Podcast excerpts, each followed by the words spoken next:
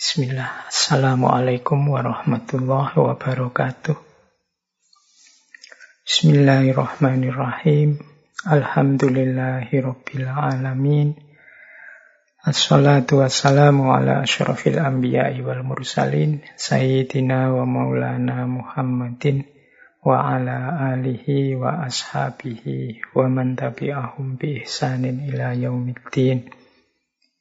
Amma ba'du. Bismillah teman-teman, mari kita belajar lagi melalui ngaji filsafat yang rutin kita jalankan. Semoga bisa istiqomah setiap malam Kamis. Meskipun situasinya masih belum memungkinkan kita bisa bertemu langsung, kajian langsung seperti dulu di masjid. Karena memang situasi kita hari ini masih dalam suasana pandemi. Jadi ngajinya masih versi online. Kita masih memanfaatkan media YouTube untuk bisa bareng-bareng belajar. Semoga tidak lama lagi kita sudah bisa melakukan kajian langsung di masjid biar lebih gayeng seperti dulu. Ya meskipun begitu, meskipun masih serba terbatas, bismillah ya kita lanjutkan istiqomah kita belajar. Malam hari ini mungkin situasinya masih dalam situasi memperingati hari kemerdekaan. Ini kan masih tanggal 18. Kemarin kita merayakan 17 Agustus Semoga dengan kita menyadari pentingnya kemerdekaan melalui hari peringatan hari kemerdekaan ini, kita juga bisa mewujudkan hidup yang merdeka. Di sesi ngaji filsafat entah yang keberapa dulu waktu kita membahas tentang kemerdekaan, kebebasan, itu kan ada asumsi bahwa kemerdekaan itu adalah prasyarat kita untuk bisa hidup secara bermakna. Orang yang tidak merdeka itu kan berarti orang yang kata-kata, perilakunya, hidupnya itu diatur, dihegemoni, didominasi, dijajah oleh yang lain. Orang yang seperti ini itu kan perbuatan perilakunya meskipun baik, nilainya tidak tinggi. Kalau dalam bahasa filsafat tidak eksistensial. Misalnya kita melakukan banyak sekali kebaikan, tapi ini karena dipaksa orang, karena didominasi orang, dihegemoni orang. Itu kan nilainya tidak bisa setinggi kalau perbuatan baik itu karena inisiatif kita dan pilihan-pilihan kita sendiri. Demikian juga dengan perbuatan-perbuatan buruk kita. Itu yang saya sebut kemerdekaan itu prasyarat untuk kita bisa hidup bermakna. Baik sebagai individu, sebagai bangsa, maupun sebagai negara. Bahkan dulu para pahlawan, para founding fathers punya semboyan yang luar biasa. Merdeka atau mati. Jadi pilihan hidupnya dua. Daripada tidak merdeka, mending mati saja. Mari berjuang sampai mati untuk mewujudkan kemerdekaan. Karena memang hidup yang tidak merdeka itu hidup yang tidak bernilai, tidak eksistensial.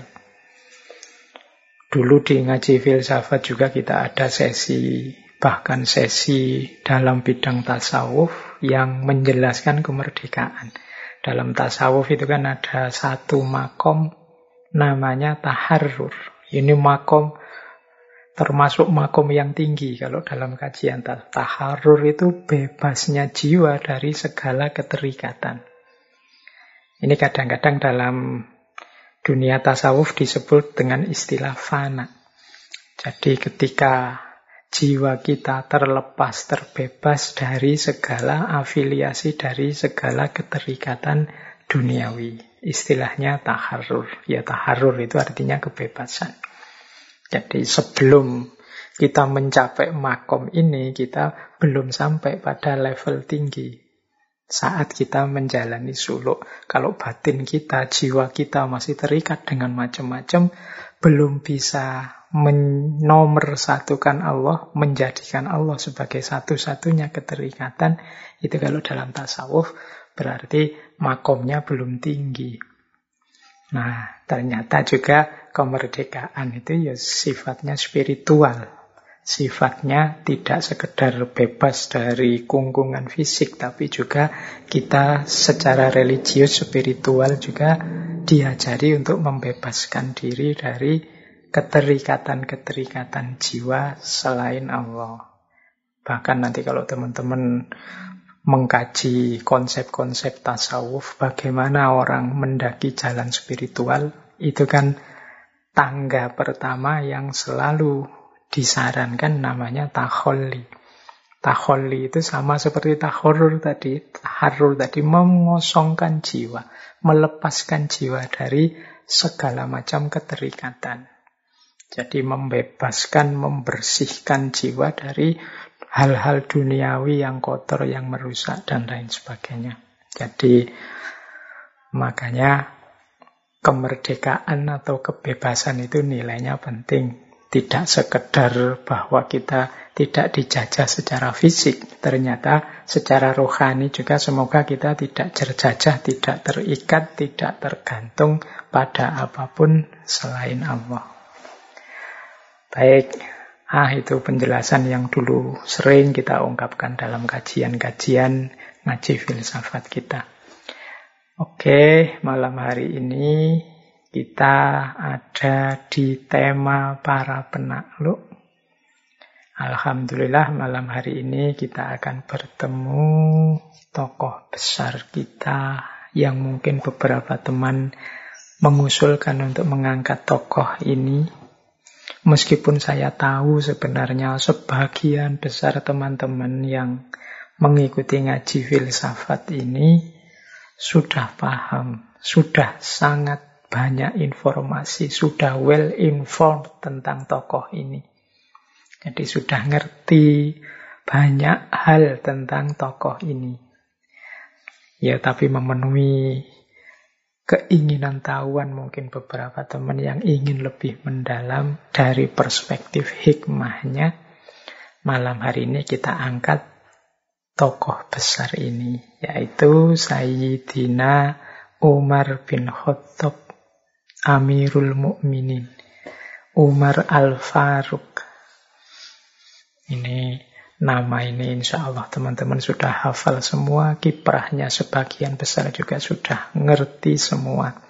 Malam hari ini kita bahas dari aspek pelajaran apa yang mungkin bisa kita teladani dari beliau untuk situasi-situasi kita hari ini, hikmah-hikmah apa, prinsip-prinsip hidup apa yang bisa kita ambil uswah, kita ambil teladan dari beliau. Jadi kita tidak akan membicarakan mungkin aspek historisnya secara detail, aspek hukum Islamnya secara mendalam karena beliau ini juga banyak melakukan ijtihad-ijtihad hukum. Kita juga mungkin tidak akan membahas secara detail informasi-informasi biografis tentang beliau. Teman-teman insya Allah sudah lebih banyak informasi tentang hal itu. Bahkan sudah ada filmnya, sudah ada serialnya, dan lain sebagainya. Jadi malam hari ini nanti lebih kita fokuskan pada aspek hikmahnya. Ini mengangkat tema seperti ini itu ya sebenarnya antara senang dan khawatir juga. Saya senang saja karena bahannya banyak, materinya banyak. Jadi tidak terlalu sulit untuk mencari materi tentang beliau ini. Tapi khawatirnya juga orang itu kan selalu mode belajarnya, mode pencarian informasinya, kalau pakai istilahnya Sartre itu selalu mencari gema. Jadi ingin mendengarkan suaranya sendiri. Karena tadi saya bilang banyak orang sudah tahu loh tentang beliau ini. Itu kan berarti banyak orang sudah punya persepsi, sudah punya pendapat sendiri, sudah punya pandangan sendiri tentang tokoh yang kita angkat ini. Nah, biasanya kalau orang yang sudah seperti ini itu dia hanya ingin mendengarkan versi yang sama sebagaimana yang dia pahami selama ini. Nah, itu yang saya sebut banyak orang hanya ingin mendengarkan gema. Padahal saya juga tidak menjamin yang saya sampaikan ini apa ya sama persis dengan keinginan teman-teman. Maka nanti harap dimaklumi kalau ada Loh, kok ceritanya agak beda, Pak? Kok penjelasannya agak berbeda? Ya mungkin saya ngambil sumber yang berbeda dari teman-teman. Apalagi mengkaji tokoh ini kan kalau dalam bahasa kajian Islam belajar tentang riwayat. Nah, riwayat itu kadang-kadang bisa beda-beda. Tidak bisa dikarang dengan akal saja. Kadang ada yang merujuk ke sana, ada yang merujuk ke situ, sehingga mungkin kasusnya sama, yang dijelaskan hal yang sama, tapi isinya sedikit berbeda. Jadi itu semoga kalau terjadi begitu malam hari ini mohon maklumnya teman-teman. Atau kalau memang bagi teman-teman ada yang keliru, ada yang tidak pas, monggo diingatkan saja. Wong yo, seperti sering saya bilang, ngaji kita ini nilainya tidak bernilai fatwa, juga tidak bernilai nasihat yang pasti benar. Ini kita hanya belajar saja bareng-bareng. Nanti kalau ada yang saya sampaikan kok tidak pas atau keliru, feel free, bebas saja untuk mengingatkan saya, menyampaikan kritik-kritik. Baik, bismillah ya, kita mulai pelan-pelan saja. Meskipun saya bilang tadi teman-teman sebagian besar sudah ngerti, saya akan menjelaskan pelan-pelan saja. Saya asumsikan semuanya belum tahu. Saya asumsinya itu. Jadi nanti mohon tidak jengkel kalau teman-teman mendengarkan terus menyimpulkan, ah sudah ngerti semua ya. Karena saya mengasumsikannya teman-teman belum tahu. Informasi-informasi yang mungkin sebagian besar saya sampaikan malam hari ini. Baik, ayo disiapkan apa saja yang diperlukan untuk belajar kita malam hari ini. Bismillah, kita mulai. Nama beliau Umar, ya pastinya ya.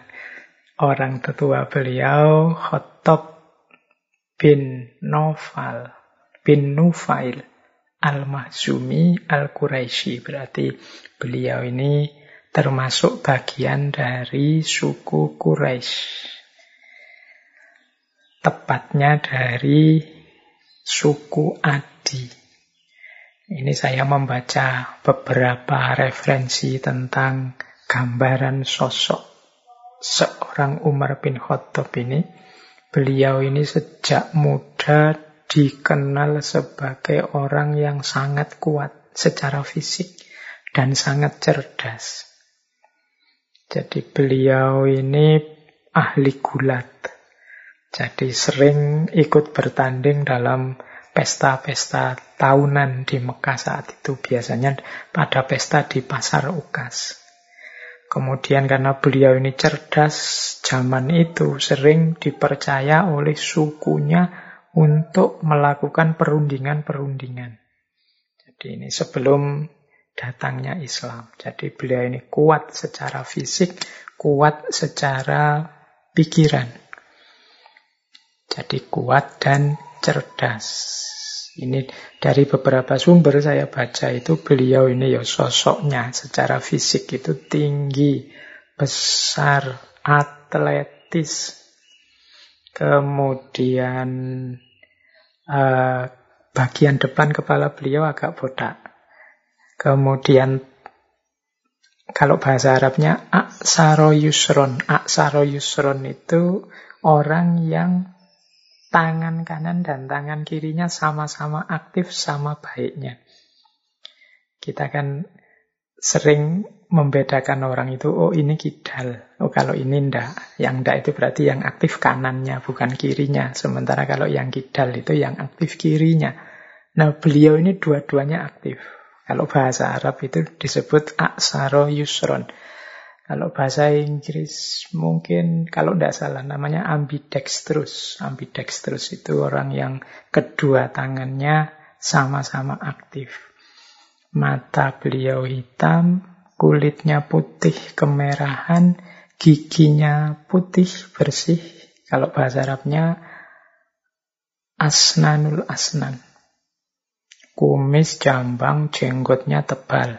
Nanti digambarkan ujungnya berwarna kemerah-merahan. Nah ini dari sosoknya mungkin bisa terbayang ya bagaimana beliau ini tinggi, besar, kuat, gagah. Dan lagi cerdas. Itulah mengapa Rasulullah itu di awal-awal mendakwahkan Islam secara khusus berdoa, Ya Allah kuatkanlah Islam ini dengan salah satu dari dua Umar. Ya yang satu Umar bin Khattab ini, yang satu Amr bin Hisham. Amr bin Hisham ini yang nanti kita kenal sebagai Abu Jahal. Nah, Allah mengabulkan doa Nabi ini dengan masuknya Umar ke dalam Islam tahun 616 Masehi. Meskipun sebelum itu Umar ini dikenal sangat keras menentang dakwahnya Nabi. Bahkan beberapa kali kalau dalam riwayat itu pernah melak mencoba melakukan pembunuhan terhadap diri Nabi. Tapi akhirnya beliau hatinya tertarik mendapat hidayah dari Allah dan masuk Islam. Ini ceritanya masyhur sekali, teman-teman pasti sudah pernah mendengar bagaimana ketika adik beliau dan suaminya, berarti iparnya itu masuk Islam, Umar yang sedang ingin mencari Muhammad, ingin dibunuh, di tengah jalan ketemu seseorang yang dia diingatkan, ngapain kamu capek-capek mencari Muhammad, adikmu sendiri dan suaminya sudah masuk Islam. Nah, setelah itu beliau balik ke rumahnya, menginterogasi adiknya dan suaminya, melakukan sedikit kekerasan, meskipun nanti setelah melihat apa yang dibaca oleh adiknya, yaitu yang uh, kalau teman-teman masih ingat ini surat Toha ayat 1 sampai 14 dari Al-Qur'an. Setelah mem ikut membaca ayat-ayat ini kemudian beliau hatinya tersentuh dan mendapat hidayah dari Allah. Nah, malam hari ini kita masukkan beliau sebagai salah satu tokoh dalam tema penakluk. Karena nanti beliau ini menjadi khalifah pengganti Rasulullah, pengganti Abu Bakar, khalifah kedua. Jadi beliau menjadi khalifah selama 10 tahun, menggantikan Abu Bakar dan dalam waktu 10 tahun ini, ini 10 tahun kan tidak panjang, itu beliau berhasil memperluas wilayah Islam tidak hanya ke Jazirah Arab, tapi bahkan menaklukkan Persia dan Romawi yang wilayahnya sangat luas. Jadi Beliau ini menaklukkan Suriah, Irak, Yerusalem, Iran, Persia, dan Mesir. Jadi ini dimulailah luasnya wilayah Islam diawali dari zamannya Umar ini. Makanya beliau kita masukkan sebagai bagian dari tokoh penakluk. Ya meskipun tema kita malam hari ini penaklukan ceritanya bukan cerita-cerita penaklukannya. Ya versinya khas ngaji filsafat yang kita ambil hikmah-hikmahnya. Jadi beliau ini mengapa sih kok kemudian melakukan penaklukan ke mana-mana? Ya ini sebenarnya ada beberapa pertimbangan. Malah kalau saya membacanya mungkin dengan istilah penaklukan itu agak kurang tepat. Mungkin lebih pasnya pembebasan. Jadi ini pasukan Islam itu membebaskan negara-negara, wilayah-wilayah yang semula dikuasai oleh Imperium Romawi dan Persia. Jadi Ya ini mungkin melihat situasi zaman itu ya. Zaman itu itu kan logika hubungan antar kekaisaran, antar negara itu kan antara menaklukkan atau ditaklukkan. Jadi siapa menaklukkan siapa. Kalau kita tidak menaklukkan, ya pada saatnya kita akan ditaklukkan. Kalau zaman itu kan memang terkenal sekali bagaimana Romawi dan Persia ini kan dua superpower zaman itu yang sangat ekspansif. Jadi setiap waktu dua imperium ini selalu ingin menaklukkan wilayah sekitarnya. Jadi tidak kok hanya bersahabat atau berdagang atau kerjasama. Ya memang Persia dan Romawi ini superpower yang ingin selalu menaklukkan wilayah sekitarnya. Nah ini kalau wilayah sekitarnya itu diam saja, tidak menggalang kekuatan atau menyerang menaklukkan, ya pada saatnya akan ditaklukkan. Nah, ya logika ini mungkin antara lain yang membuat Umar Setelaku khalifah saat itu mempertimbangkan untuk membebaskan wilayah-wilayah taklukannya Romawi, Persia di sekitarnya. Karena umat Islam kan juga butuh untuk menjalin persahabatan atau perdagangan dengan negara-negara di sekitarnya. Kemudian juga ya kalau ini tidak ditaklukkan ya daerah-daerah di sekitar yang melakukan merupakan wilayahnya Romawi dan Persia ini kan penting untuk keamanan pertahanan wilayah Islam saat itu. Dan yo prestasinya luar biasa, hanya 10 tahun akhirnya Romawi dan Persia jatuh. Ini ada banyak cerita-cerita tentang dahsyatnya pertempuran-pertempuran umat Islam menaklukkan Persia dan Romawi. Dimulai tahun 635. Ini pasukan Islam yang dipimpin oleh Abu Ubaidah bin Jarrah. Itu menaklukkan Damaskus. Damaskus itu pusatnya Romawi Timur di Syria. Kemudian lanjut dua tahun kemudian 637 menaklukkan Yerusalem, Palestina. Ini juga banyak cerita-cerita tentang Umar yang datang ke sana untuk menerima penyerahan Yerusalem. Kemudian lanjut tahun 642 umat Islam yang dengan panglimanya Amr bin As bisa menaklukkan Mesir, menaklukkan Alexandria. Kemudian ini kalau yang Romawi, kalau yang Persia nanti yang memimpin panglimanya adalah Sa'ad bin Abi Waqqas. Diawali dari menaklukkan Irak, kemudian bergerak terus sampai terakhir menaklukkan Nahawan. Ini tahun 642 juga. Ini takluknya Nahawan ini nanti jadi simbol kemenangan umat Islam atas Persia. Nah, itu cerita-cerita penaklukannya. Cuma saya bilang tadi kita tidak akan fokus di sini. Itu tadi sedikit informasi saja. Baik, teman-teman kita mulai ya.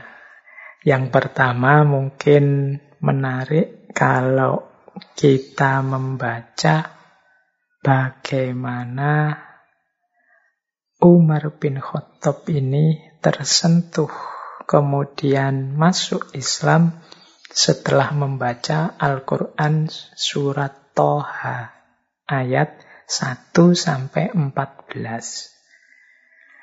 Coba ya teman-teman membuka ayat ini 1 sampai 14 ini.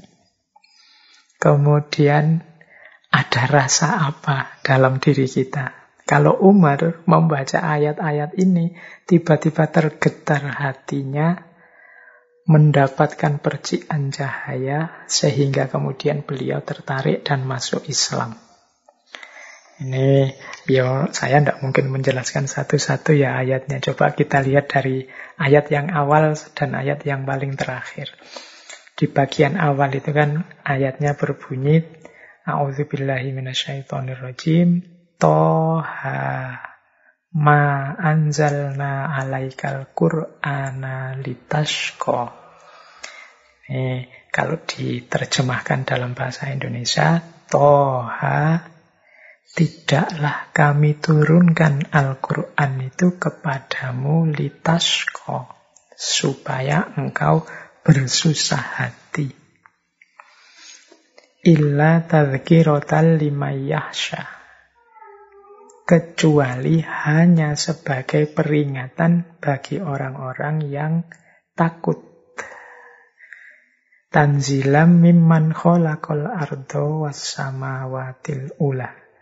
Dia turun dari yang menciptakan bumi dan langit yang tinggi. Nah, jadi di bagian awal kita diberi informasi Al-Quran itu diturunkan kepadamu tidak untuk membuatmu sedih atau gelisah. Jadi Al-Quran itu hadir pada kita, itu harusnya dia jadi seperti di ayat selanjutnya, Tarkirotal lima yaksa. Dia jadi peringatan bagi kita, dia jadi pedoman, jadi petunjuk untuk kita. Bukan sumber kesedihan, bukan sumber kegalauan. Nah, ini, ini mungkin sentilan juga sedikit pada kita. Jangan-jangan kita pernah, saya tidak ngomong sering ya, jangan-jangan sekali dua kali kita pernah merasa sedih, merasa galau, merasa sulit dengan hadirnya Al-Quran.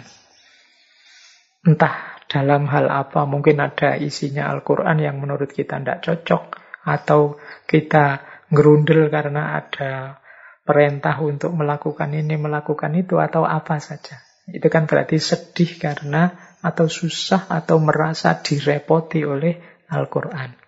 Padahal Al-Quran tidak turun untuk itu. Al-Quran itu memberi kita petunjuk, memberi kita pedoman. Tentunya petunjuk dan pedoman itu konotasinya adalah positif untuk membuat kita tidak lupa dengan amanah dan tanggung jawab hidup kita di muka bumi. Jadi lima yahsya bagi orang yang takut, yang hati-hati, yang tidak mau sembrono dalam hidupnya. Jadi dua ayat pertama ini sebenarnya menegaskan agar kita tidak takut, tidak gelisah, tidak galau dengan apa pun tuntunan, apa pun petunjuk dari agama. Itu kalau kita makomnya adalah orang yang tidak sembrono dalam hidup, orang yang serius, orang yang hati-hati dalam hidup. Jadi, itulah tujuannya Al-Quran, tazkiro, peringatan, petunjuk. Tanzilam mimman kholakol ardo wassamawatil ula. Jadi dia turun dari zat yang menciptakan bumi dan langit yang tinggi. Dan kalau dalam cerita, yang paling menyentuh Umar adalah ayat terakhir, ayat 14. Innani anallah la ilaha illa ana fa'budni wa akimis sholata li Sesungguhnya aku adalah Allah La ilaha illa ana, tidak ada Tuhan selain aku, fa'budni, maka sembahlah aku. Wa akimis sholata li zikri, dan dirikanlah sholat untuk mengingatku. Ini ayat ini menyentuh Umar sampai kemudian beliau tertarik untuk masuk Islam. Jadi penegasan Allah, ya akulah Allah itu, tidak ada Tuhan selain aku, maka sembahlah aku. Ini mungkin karena ayat ini kemudian Umar sadar tanggung jawabnya sebagai manusia. Yaitu untuk menyembahnya yang selama ini mungkin dilalaikan. Baik, ini sebenarnya mungkin semacam uh, ajakan mungkin untuk teman-teman ya coba deh ayat-ayat Al-Quran itu masih menyentuh batin kita, ndak? masih menggetarkan batin kita. Ndak? sebagaimana Umar tergetar oleh ayat-ayat Al-Quran. Selama masih ada getaran itu, berarti dia masih hidup dalam diri kita. Masih ada pengaruhnya. Semakin kita membaca, semakin kita mendengar ayat-ayat Al-Quran dan merenungi maknanya, semakin kuat iman dan keislaman kita. Itu kan ada ayatnya juga. Idza tuliyat ayatuh ketika dibacakan ayat-ayatnya, zadatu iman. Imannya bertambah. Baik, ya ini saya buka dengan ini karena memang Umar dikenal masuk Islam karena surat Toha ayat 1 sampai 14. Kemudian Umar ini punya dua gelar yang masyhur sekali. Yang pertama Al-Faruq, yang kedua Amirul Mukminin. Al-Faruq itu artinya pembeda Pembeda itu maksudnya Umar dikenal sebagai sosok yang tegas, yang mampu membedakan dengan jelas ini benar, ini salah, dan membela kebenaran secara tegas. Jadi makanya namanya dikenal nanti Al-Faruq. Ini ada yang meriwayatkan gelar julukan Al-Faruq ini berasal dari Rasulullah sendiri. Jadi ini ada ceritanya. Satu ketika Umar ini berdiri di depan Ka'bah, terang-terangan, kemudian berteriak di situ membaca syahadat dengan keras. Aku bersaksi bahwa tidak ada Tuhan selain Allah dan Muhammad adalah utusan Allah. Berteriak keras-keras di situ. Ini luar biasa karena saat itu umat Islam itu masih belum berani tampil. Masih sembunyi-sembunyi. Ini terus mengundang banyak orang ke situ. Mengundang kaum kafir, kaum musyrikin Quraisy ke situ. Nah, terus mereka menegaskan lagi pada Umar, apa benar engkau memeluk Islam sekarang? Nah, Umar secara tegas bilang, ya, aku sekarang sudah memeluk Islam. Siapa yang berani melarangku atau berani menghentikanku atau menghentikan dakwahnya Rasulullah akan berhadapan dengan aku. Nah, setelah dia bilang begini, ini orang-orang yang tadi ngumpul itu marah semua, kaget semua. Wah, akhirnya mereka terus mengeroyok Umar. Tapi Umar ini kan ya memang orang kuat, orang gagah. Dikeroyok dia tidak mundur. Jadi puluhan orang mengeroyok dia, memukuli dia. Kalau dalam riwayat itu sampai mereka lelah sendiri, meskipun Umar juga biru-biru, dipukuli orang banyak, kemudian mereka pergi. Nah, Umar yang sudah babak belur luka-luka itu masih tetap berdiri tegak di depan Ka'bah. Itu momen ini ketika sampai pada Rasulullah kemudian muncul julukan bahwa beliau ini lebih tepat dipanggil sebagai Al-Faruq. Orang yang bisa membedakan mana hak, mana batil, dan secara serius, secara sungguh-sungguh memilih kebenaran dan membuang kebatilan. Itu makanya gelar beliau Al-Faruq. Nanti beliau juga punya panggilan saat menjadi khalifah, beliau disebut sebagai Amirul Mukminin. Ini khalifah yang pertama kali diberi panggilan Amirul Mukminin. Amir itu dari kata-kata Amr urusan amir itu berarti orang yang mengurusi, orang yang mengelola.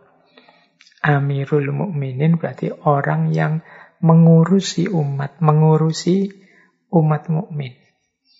Jadi beliaulah yang mendapat amanah untuk mengurusi semua urusannya umat Islam. Makanya dipanggil Amirul Mukminin. Jadi bukan sultan, bukan raja bukan kaisar, tapi amir.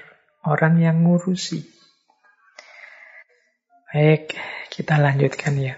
Itu tadi dua sebutan untuk beliau, Al-Faruq dan Amirul Mukminin. Sekarang coba kita dalami karakter-karakter beliau. Mungkin ada beberapa di antaranya yang penting kita hidupkan hari ini. Kalau dalam catatan saya, beliau ini punya lima karakter yang luar biasa menonjol. Yang pertama tadi sudah kita singgung sebentar, yaitu beliau ini cerdas. Kemudian yang kedua, beliau ini adil. Yang ketiga, beliau ini berani. Yang keempat, beliau ini amanah, bertanggung jawab. Dan yang kelima, beliau ini sederhana. Oh ini kombinasi lima karakter ini sulit ditemukan secara sekaligus pada satu orang. Tapi dalam diri Umar, menurut saya terkumpul lima karakter utama ini secara sekaligus. Yo cerdas, yo adil, yo berani, yo amanah, meskipun tetap sederhana hidupnya. Ya kalau tentang kecerdasan Umar ini teman-teman mungkin ya pernah sering mendengar ya. Kalau dalam kajian ilmu tafsir itu ada istilah muafakotu Umar. Muafakotu Umar itu pendapat-pendapat Umar yang ternyata disetujui oleh Al-Quran, yang sesuai dengan Al-Quran. Jadi setelah Umar punya pendapat, kemudian ayat Al-Quran turun yang isinya menyetujui pendapatnya Umar. Jadi itu namanya muafakotu Umar. Misalnya Eh, satu ketika Umar punya usul menjadikan makom Ibrahim yang dekat Ka'bah itu sebagai tempat sholat. Nah, setelah itu turun ayat Al-Quran yang menyetujui itu. Kalau tidak salah ada di surat Al-Baqarah. Ayat 125. Nanti monggo dicek nih teman-teman yang teliti. Ini kalau tidak salah seingat saya. Tapi memang usulnya Umar untuk menjadikan makom Ibrahim sebagai tempat sholat itu disetujui dengan turunnya ayat yang sama isinya. Kemudian ada juga Umar usul pada Nabi agar para istri Nabi itu memakai hijab. Karena Menurut Umar, Rasulullah ini kan sering kedatangan tamu, termasuk banyak para sahabat yang berkunjung, banyak orang wirawiri. Dan kata Umar, kita tidak tahu isi kepalanya orang-orang ini apa saja. Demi mungkin keamanan, demi juga kehormatan. Nah, Umar usul agar para istri Nabi memakai hijab. Nah, nanti turun surat An-Nur itu yang setuju dengan pendapatnya Umar ini. Kemudian ada juga misalnya uh, nasihat Umar kepada istri Nabi agar mereka tidak saling cemburu satu sama lain. Nah itu juga nanti ada ayat yang turun tentang itu. Dan masih ada beberapa ayat yang lain. Ini namanya muwafakotu Umar. Jadi Umar yang cerdas, pendapatnya ternyata disetujui Allah. Dengan turunnya ayat yang mendukung pandangan Umar ini. Atau teman-teman mungkin masih ingat misalnya istihad-istihad Umar. Yang mungkin bisa kita lihat sampai hari ini bentuknya. Misalnya sholat taraweh 20 rokaat berjamaah di masjid. Ini menurut banyak riwayat ini diawali dari ijtihadnya Umar bin Khattab. Kemudian juga menghimpun Al-Quran dalam satu mushaf. Pada zaman Abu Bakar ini Umar yang usul pada Khalifah Abu Bakar saat itu karena banyak sahabat yang hafal Al-Quran ini syahid dalam pertempuran. Umar usul Al-Quran ini ditulis saja dalam satu mushaf. Ini diawali dari usulnya Umar. Atau mungkin teman-teman masih ingat ya kemarin baru satu Muharram. Tahun Hijriyah. Tahun Hijriyah ini ditetapkan pertama kali zaman Khalifah Umar. Diawali dari tahun hijrahnya Nabi. Kemudian belum lagi ijtihad-ijtihad bidang fikih yang lain. Wow. Ini kalau teman-teman concern dengan itu, ada banyak, ada beberapa kitab yang khusus membahas ijtihad-ijtihadnya Umar. Misalnya Umar yang menetapkan bahwa kalau ada orang menalak istrinya langsung tiga, itu dianggap tiga. Nah, kalau sebelumnya, misal, talak itu kan gini, aku ceraikan engkau, itu kan sekali. Kadang-kadang orang mungkin saking jengkelnya sama istrinya, bilangnya langsung tiga kali, aku ceraikan engkau, aku ceraikan engkau, sampai tiga kali. Itu kalau sebelumnya dianggap tetap satu kali.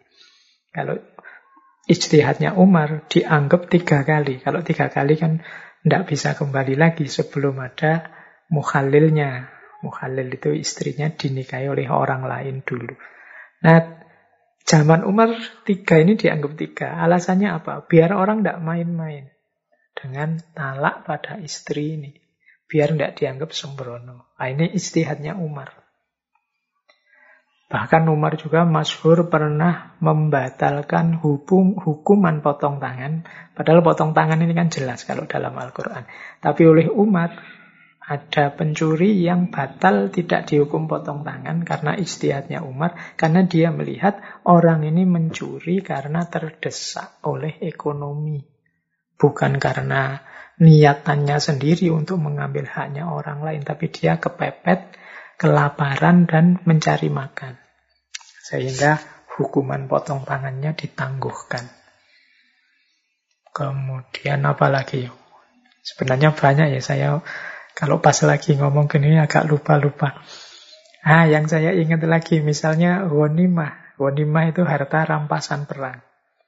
Sebelum Umar itu ya memang ada petunjuknya Al-Quran bahwa rampasan perang itu kalau untuk nabi berapa, untuk yang panglima berapa, untuk pasukan berapa, dan lain sebagainya.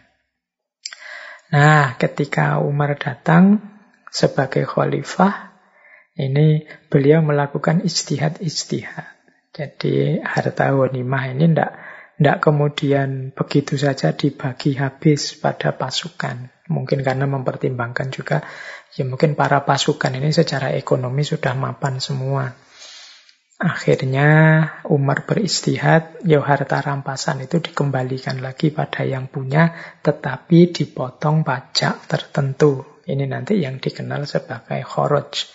Dan kemudian dimasukkan pada kas negara untuk kepentingan umum. Atau kita hari ini mengenalnya sebagai Baitul Mal. Dan lain-lain. Banyak istihad-istihadnya Umar. Termasuk istihad-istihad kelembagaan. Nanti Umar ini yang membentuk Diwanul Jundi.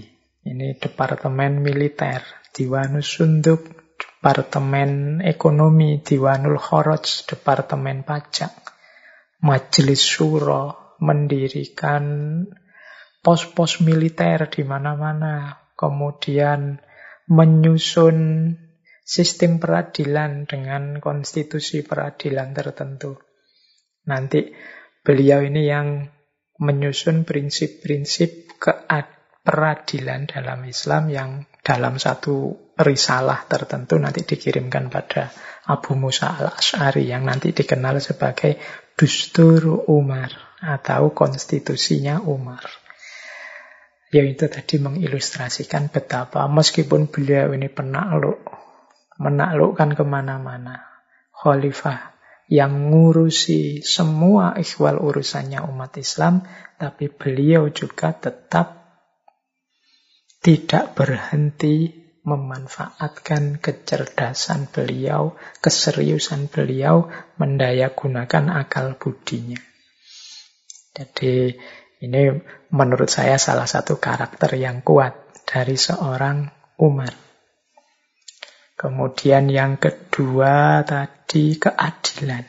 Wah, kalau ini saya tidak perlu menjelaskan detail. Banyak cerita-cerita tentang betapa keadilan seorang Umar. Bahkan beliau ini dalam satu riwayat pernah menghukum cambuk putranya sendiri. Abdurrahman bin Umar karena minum minuman keras. Ada satu riwayat yang mungkin teman-teman pernah mendengar. Misalnya satu ketika gubernur Mesir, Amr bin As, yang tadi saya ceritakan menaklukkan Mesir itu, ingin membangun masjid yang besar di dekat istananya. Cuma dia ini terhalang tanah yang akan dibangun masjid itu masih ada satu gubuk tua miliknya orang Yahudi yang juga sudah tua. Nah, Amr bin As ini merayu-rayu mendekati orang tua Yahudi ini agar tanah itu dijual saja padanya. Akan dibeli sekian kali lipat harga biasa. Tapi orang Yahudi tua ini bersikukuh untuk enggak, saya enggak akan menjual tanah saya, saya akan tetap tinggal di sini. Nah, dan Amr bin As ya terus-menerus melakukan pendekatan-pendekatan agar orang ini mau menjual tanahnya. Akhirnya orang tua ini dari Mesir berangkat ke Madinah untuk menemui Umar bin Khattab.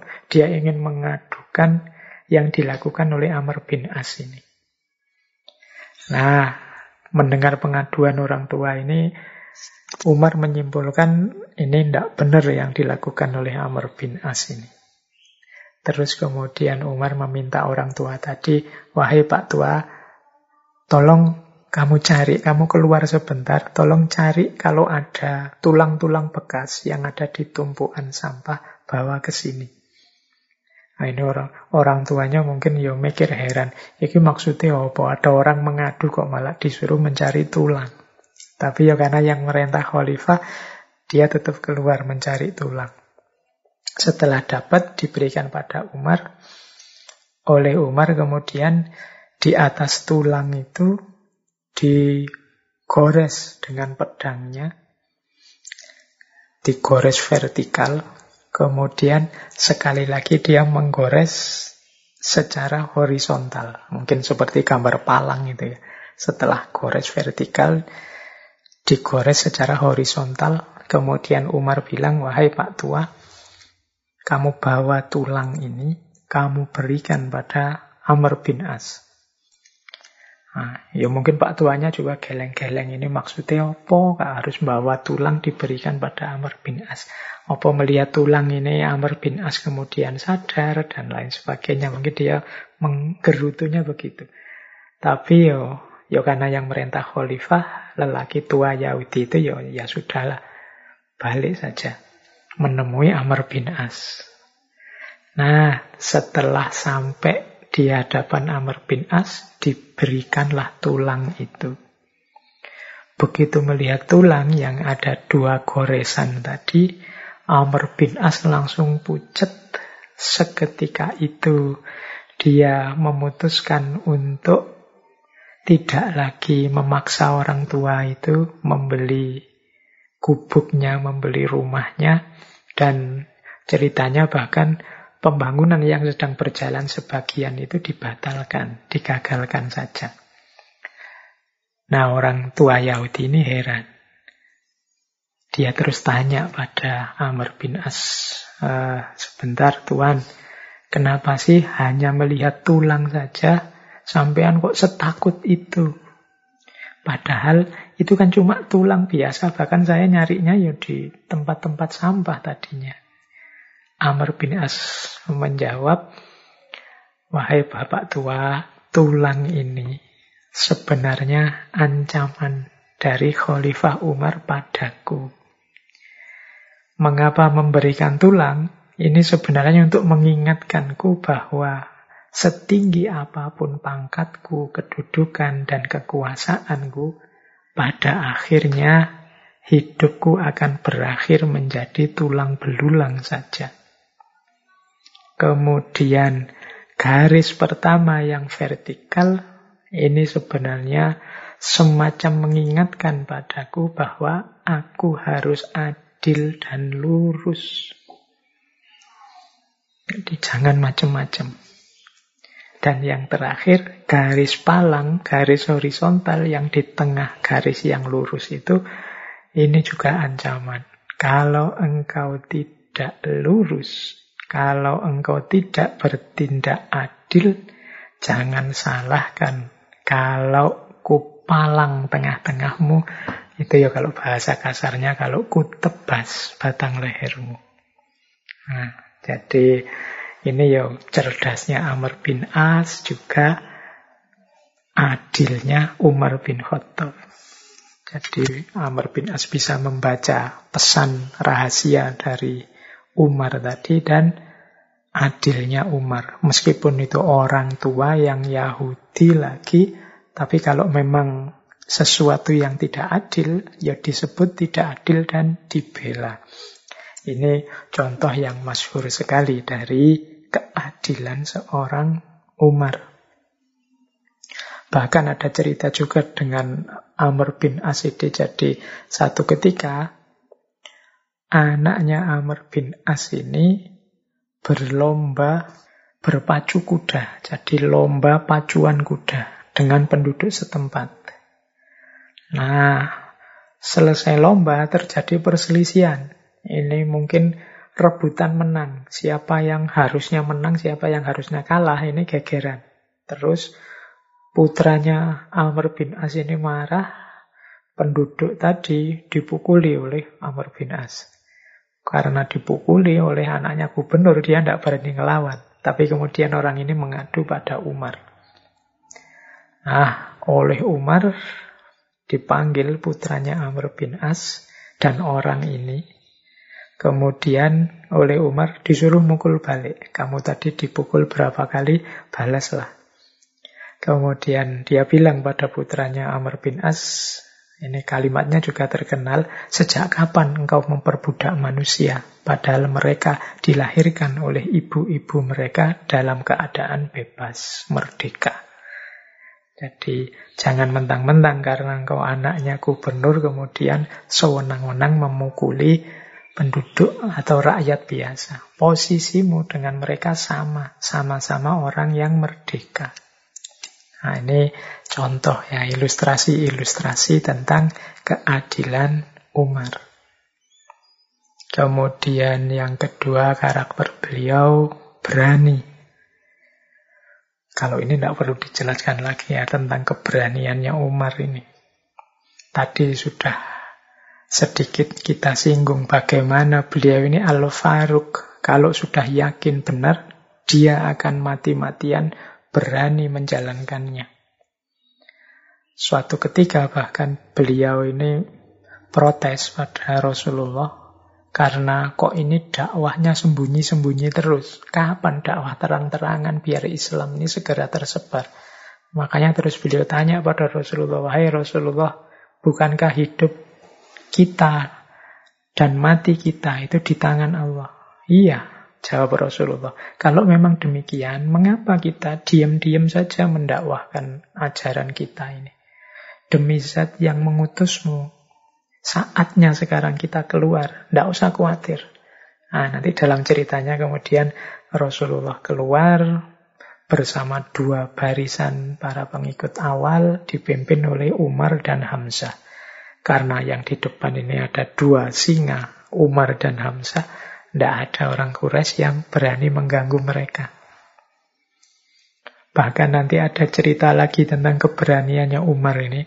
Kalau yang lain kan hijrah itu waktu hijrah ke Madinah. Kalau yang lain kan sembunyi-sembunyi. Kuatir ketahuan orang Quraisy karena resikonya nyawa.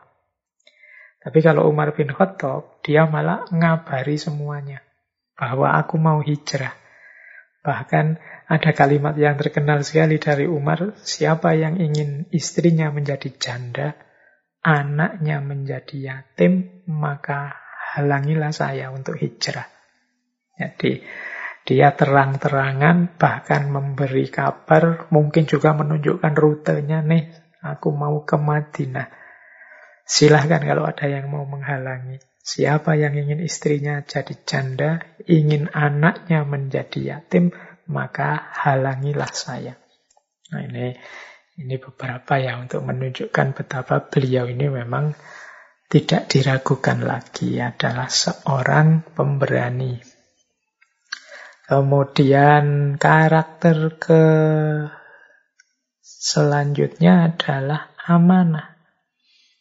Tadi sudah karakter cerdas, adil, berani. Amanah itu berarti dia bertanggung jawab. Tahu apa yang harus dia emban, harus dia jalankan baik sebagai hambanya maupun sebagai khalifahnya maupun sebagai amirul mukminin. Teman-teman mungkin masih ingat ya kisahnya Umar bin Khattab yang belusuan tiap malam melihat kondisi rakyatnya. Sampai kemudian ada kisah menemukan seorang ibu dan anak-anaknya yang sangat kekurangan. Sehingga ibu ini menipu anak-anaknya seolah-olah masak makanan padahal memasak batu sampai anak-anaknya capek dan tertidur. Ini Umar begitu tahu kondisi seperti ini, cepat-cepat balik, kemudian mengambil makanan, mengambil bahan makanan, dipanggul sendiri, mau diberikan ibu itu. Bahkan ingin dibantu oleh beberapa ajudannya, beliau tidak mau. Karena beliau merasa itu tanggung jawabnya. Jadi ini salah satu ilustrasi ya betapa beliau ini juga sangat bertanggung jawab amanah dengan kewajibannya. Kemudian ada satu riwayat juga ini untuk menggambarkan betapa beliau ini amanah. Satu ketika ada sahabat beliau namanya Muawiyah bin Hudaij. Muawiyah bin Hudaij ini satu ketika melihat Umar ini sedang duduk kelelahan, setengah mengantuk. Ditanya oleh Muawiyah bin Hudaij, Wahai Amirul Mukminin, sampean kok mengantuk? Apa ndak tidur tadi malam? Umar terus menjawab, jika aku tidur di siang hari, aku menyia-nyiakan amanah rakyatku. Kemudian jika aku tidur di malam hari, aku menyia-nyiakan kesempatanku bersama dengan Tuhanku. Bagaimana aku bisa tidur di kedua waktu ini, wahai Muawiyah? Nah ini kisah ini ya paling tidak menggambarkan betapa memang beliau serius dan amanah dalam mengemban tanggung jawabnya, baik tanggung jawab pribadi sebagai hambanya maupun sebagai Amirul Mukminin yang bertanggung jawab terhadap semua rakyatnya. Dan yang terakhir, ya kalau ini banyak diceritakan bahwa beliau ini sederhana. Pakaian beliau sangat sederhana, seperti masyarakat pada umumnya yang dipimpinnya. Bahkan kadang-kadang ada riwayat beliau ini sesekali menggunakan baju yang bertambal, jadi tambalan. Ada juga riwayat yang bilang satu ketika ketika umat Islam membuat seragam, mungkin pasukan yang dibikinkan seragam yang sama. Itu yo Umar mengambil juga jatahnya satu baju sebagaimana pasukan yang lain. Jadi tidak menggunakan kostum yang berbeda, mentang-mentang Amirul Mukminin posisinya tertinggi terus bajunya paling mewah tidak begitu. Seragamnya ya sama saja dengan pasukan yang lain. Bahkan dalam cerita itu kain yang diambil untuk bahan bajunya beliau itu kurang lebar karena beliau kan dikenal tinggi besar gagah. Itu ya beliau tidak ngambil dua tapi mengambil sisa seragam, sisa kain yang dipakai oleh putra beliau. Nah ini gambaran betapa sederhananya beliau. Kalau teman-teman membaca penaklukan Yerusalem, itu kan di situ diceritakan bahwa uskup agung Yerusalem saat itu yang namanya adalah Sophronius. Jadi dia ini mau menyerahkan kekuasaan Yerusalem pada umat Islam kalau yang langsung menemuinya adalah Khalifah Umar. Nah, ya karena memang seperti itu, mau tidak mau akhirnya Khalifah Umar pun berangkat ke Yerusalem bersama seorang pembantunya. Nah, yuk karena perjalanan jauh, Umar dan pembantunya ini gantian mengendarai satu unta. Kebetulan menjelang masuk Yerusalem, jatahnya pembantu beliau ini yang di atas unta dan Umar yang di bawah nuntun unta. Wah ini begitu masuk kota, semua orang gempar. Melihat Umar yang jalan kaki nuntun unta, sementara di atas unta adalah pembantunya. Jadi ini semakin membuat orang simpati kepada beliau karena kesederhanaannya. Bahkan ada cerita satu ketika ada utusan Raja Persia yang ingin bertemu Umar dan ingin melihat gaya hidup tokoh besar ini.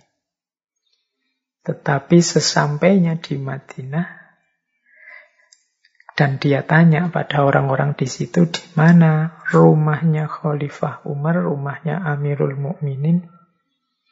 Akhirnya diantarkan oleh beberapa orang di sana ditunjukkan itulah rumah beliau.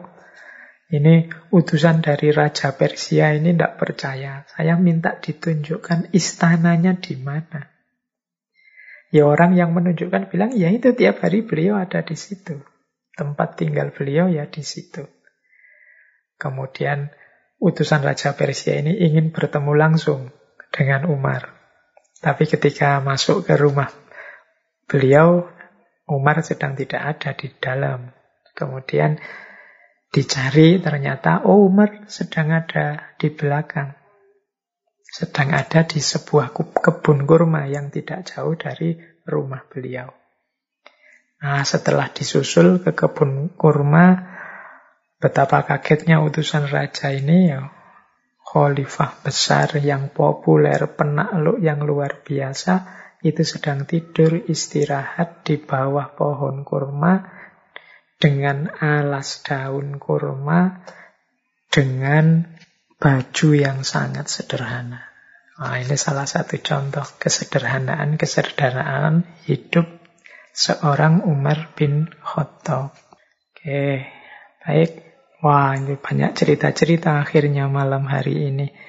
Tidak apa-apa ya, semoga dari cerita-cerita berkenaan dengan Khalifah Umar ini, teman-teman bisa mengambil hikmahnya. Anggap saja yang sebagian pertama sesi kita malam hari ini kita mengambil teladan-teladan dari kisah hidup dan jalan hidup beliau Umar bin Khattab. Nah, tinggal separuh sesi kita. Sekarang kita belajar apa yang diajarkan, yang disampaikan oleh Umar bin Khattab. Silahkan ambil nafas sebentar, minum-minum, lesehan. Kita mulai. Saya awali dari pelajaran yang diberikan oleh Umar saat beliau memberikan sambutan pertama. Pidato pertama begitu beliau diangkat sebagai khalifah, menggantikan Abu Bakar. Dalam pidato yang pertama ini menurut saya ada beberapa pelajaran penting yang perlu kita perhatikan dalam hal kepemimpinan. Kita lihat ya, bismillah. Yang pertama, Umar menyatakan seperti ini. Ayuhanas, saudara-saudara, saya hanyalah salah seorang dari kalian. Kalau tidak karena segan menolak perintah Khalifat Rasulullah, yaitu Abu Bakar As-Siddiq, saya pun akan enggan memikul tanggung jawab ini. Jadi Umar ini kan memang menjadi khalifah ditunjuk langsung oleh khalifah sebelumnya, yaitu Abu Bakar As-Siddiq. Karena beliau, Abu Bakar pasti sangat tahu, sangat paham kualitas seorang Umar bin Khattab. Jadi, dan Umar karena yang memerintahkan sahabat dekat yang sangat dihormati, mau tidak mau menerima tawaran itu. Maka beliau menyatakan kalau tidak karena segan menolak perintah khalifah Rasulullah, saya pun akan enggan memikul tanggung jawab ini. Kemudian beliau melanjutkan dengan berdoa. Ya Allah, saya ini orang yang keras, kasar, maka lunakkanlah hatiku. Ya Allah, saya ini orang lemah, maka berikanlah aku kekuatan. Ya Allah, saya ini orang kikir, maka jadikanlah aku seorang dermawan. Jadi setelah menyampaikan yang pertama tadi, kemudian beliau berdoa. Setelah itu beliau melanjutkan.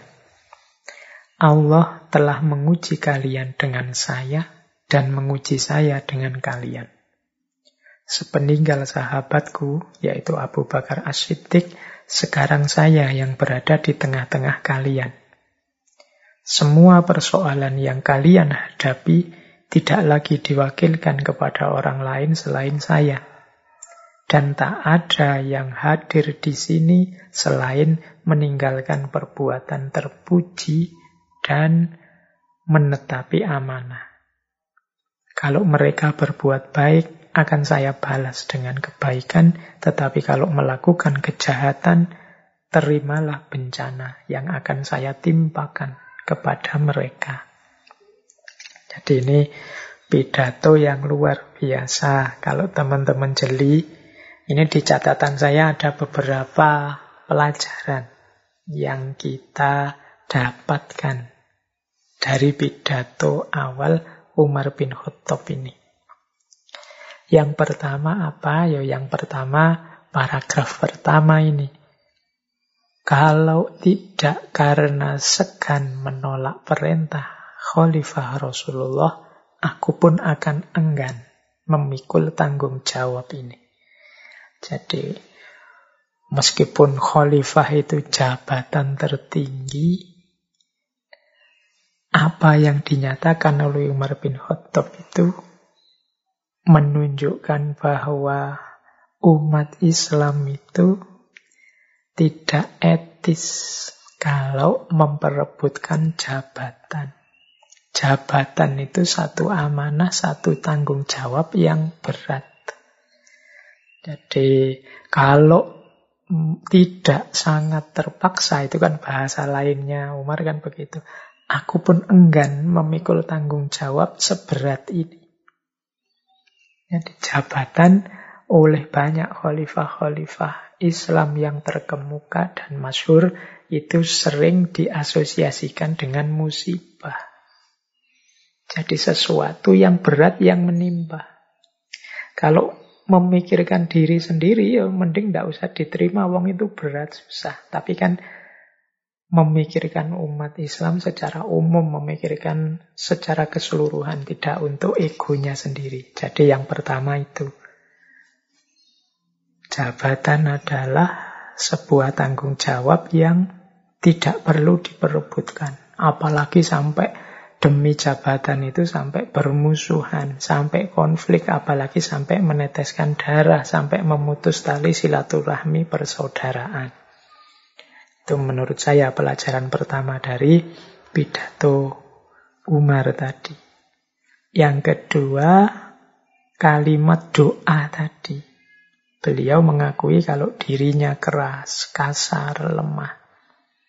Ini penting karena manusia yang bisa maju, bisa semakin baik, bisa terus berkembang adalah orang yang sadar kelemahan dirinya orang yang paham kekurangan-kekurangan dirinya. Oleh karena itu, beliau terus berdoa kepada Allah. Agar Allah menutupi kekurangannya, agar Allah membimbingnya sehingga menjalankan roda pemerintahan dengan lebih baik. Jadi yang kedua, pelajaran bagi siapa pun pemimpin agar senantiasa muhasabah, senantiasa menghitung, mentafakuri, mencari di mana aku yang masih kurang. Jadi biar setiap hari, setiap waktu bertambah, berjalan, yang terjadi adalah perbaikan demi perbaikan. Yaumuhu khairun min amsihi. Yang hari ini pasti lebih baik dari kemarin. Besok lebih baik lagi, besok lebih baik lagi. Jangan sampai terbalik. Dulu bagus, sekarang kok jelek. Nah, itu berarti keliru prosesnya. Kalau dalam Islam kan kalau dulu bagus, sekarang jelek namanya mal'un. Tapi kalau bisa ya hari ini lebih baik dari kemarin. Bahkan sama pun dianggap kerugian. Itu pelajaran kedua dari pidato ini. Pelajaran yang ketiga adalah pelajaran bahwa pemimpin dan yang dipimpin itu sama-sama ujian.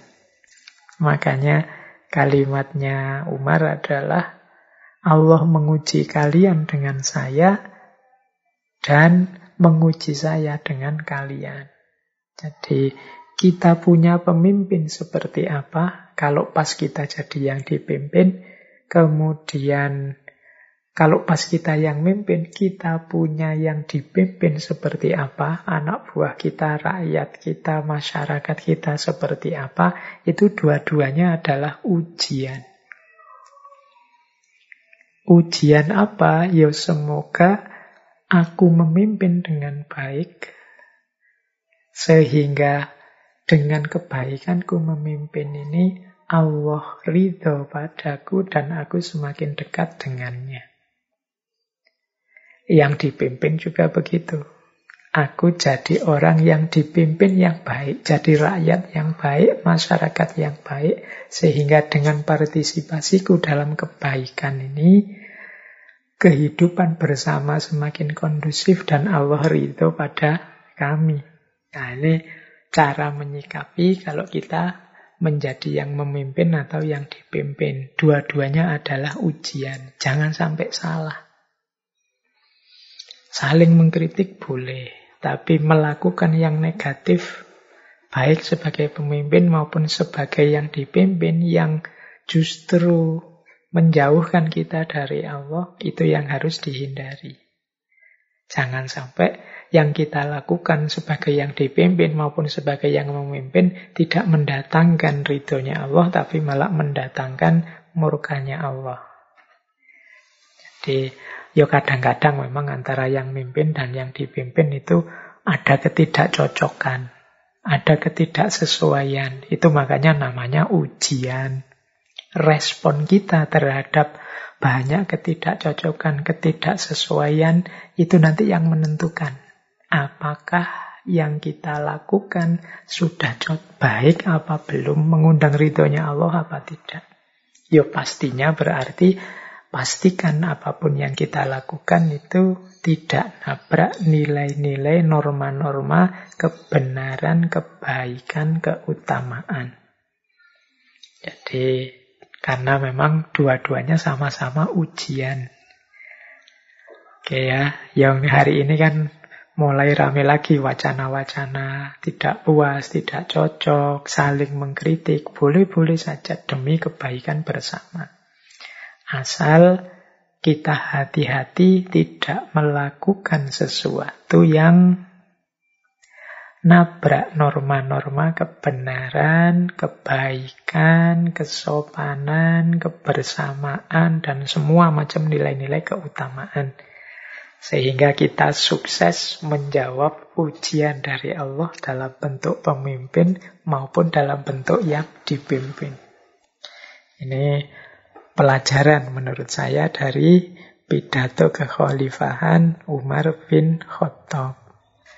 Baik, Kemudian ya di paragraf-paragraf terakhir dari yang disampaikan oleh Khalifah Umar tadi menunjukkan bahwa beliau sangat sadar tugas pemimpin adalah menyelesaikan semua persoalan rakyat yang dipimpin.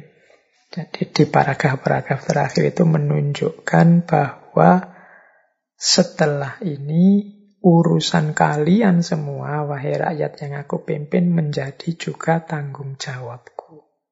Nah, ini kesadaran seorang pemimpin.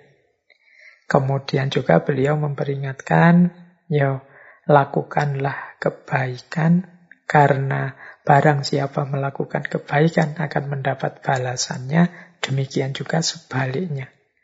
Barang siapa yang melakukan keburukan, melakukan kejahatan, ya siap-siap menerima balasannya.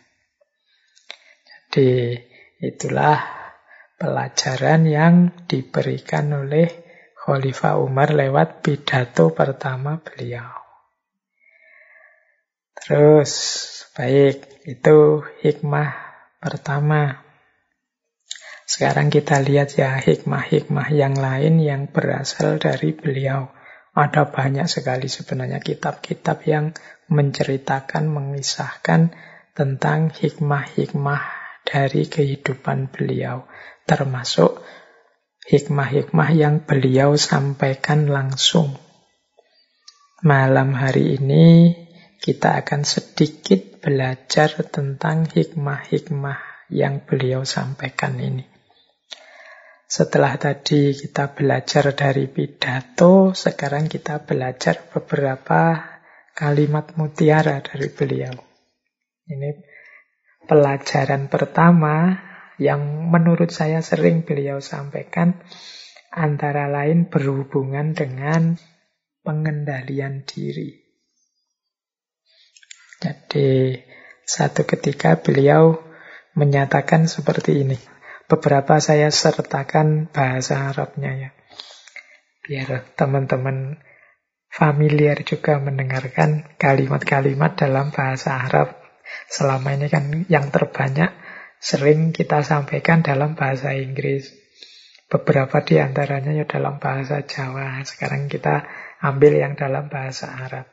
Satu ketika Umar bin Khattab menyatakan begini, La tangzuru ila siyami ahadin wala ila solatihi walakinin zuru ila man idha khadasa sodako wa idha tumina atta wa idha asfa ai hamma bil maksiyah waro'a. Ini pelajaran tentang pengendalian diri. Artinya yang pertama, janganlah kalian melihat puasanya seseorang atau sholatnya seseorang. Tetapi lihatlah orang-orang itu yang ketika berkata-kata yang keluar adalah kebenaran. Dan ketika diberi amanah, mereka menunaikan. Dan ketika mereka ingin melakukan maksiat, mereka menahan diri. Dari nasihat Khalifah Umar ini, yang pertama, untuk menetapkan kualitas seseorang, tidak bisa kita hanya melihat secara kuantitas aspek-aspek lahiriahnya saja. Di situ secara jelas disampaikan jangan hanya melihat puasanya saja atau sholatnya saja. Karena kadang-kadang ada orang itu yang puasanya serius, sholatnya kelihatan serius, tetapi kelakuannya sehari-hari, perilaku-perilaku di luar sholat, di luar puasa, berkebalikan dengan semangatnya sholat maupun semangatnya puasa. Jadi pesannya Umar ini kepada kita adalah untuk kalau melihat seseorang itu jangan hanya lihat sholatnya atau puasanya. Khawatirnya kita tertipu, nanti kita anggap, wah orang ini sholatnya sudah tekun, puasanya juga sudah rajin sekali, pasti orang baik. Nah, kalau hanya lihat itu, kita bisa tertipu. Maka lihatlah pada aspek-aspek lain yang disarankan oleh Umar adalah Cari orang, lihatlah, nilailah orang itu yang pertama saat dia bicara. Kalau dia bicara, itu yang diomongkan kebenaran atau kebohongan. Atau mungkin dia melakukan manipulasi-manipulasi informasi dan lain sebagainya. Jadi yang pertama coba yang dia omongkan. Jujur, benar, atau bohong atau salah. Yang kedua, lihat tanggung jawab dia. Kalau dia oleh Allah diberi amanat pekerjaan apa, posisi apa, atau jabatan apa, amanah atau tidak. Dia curang enggak? Dia korupsi enggak? Dia males enggak? Dia santai-santai enggak? Dan lain sebagainya. Nah, itu kan parameter dari amanah yang dia emban. Dan yang ketiga, itu ketika dia hama bil maksiyah. Jadi menginginkan kemaksiatan. Orang itu kan senantiasa dalam dirinya sering kali ada dorongan-dorongan mungkin dari hawa nafsu, mungkin bisikan-bisikan setan untuk melakukan keburukan, kejelekan. Itu mampu tidak dia menahan diri. Nah ini Lupa gimana Pak? Untuk mendeteksi ada dorongan atau tidak kalau kita bukan yang ngalami langsung. Ya mungkin bisa dilihat dari lingkungannya. Lo itu teman-temannya lo sudah melakukan hal yang sia-sia semua. Dia saja yang enggak. Oh yang lain sudah curang. Dia sendiri yang enggak curang. Itu kan berarti menunjukkan orang yang mampu menahan diri. Jadi apakah dia kalau ngomong lurus, apakah dia kalau diberi amanat bertanggung jawab, apakah dia mampu menahan diri. Ini yang lebih penting. Yang kita jadikan parameter untuk menilai seseorang. Ini menurut Khalifah Umar. Ini saya kira kalau yang ini mudah dipahami ya. Teman-teman tinggal mempraktekkannya biar tidak tertipu. Kadang-kadang kita itu tertipu dengan aspek-aspek lahiriah dan formalitas.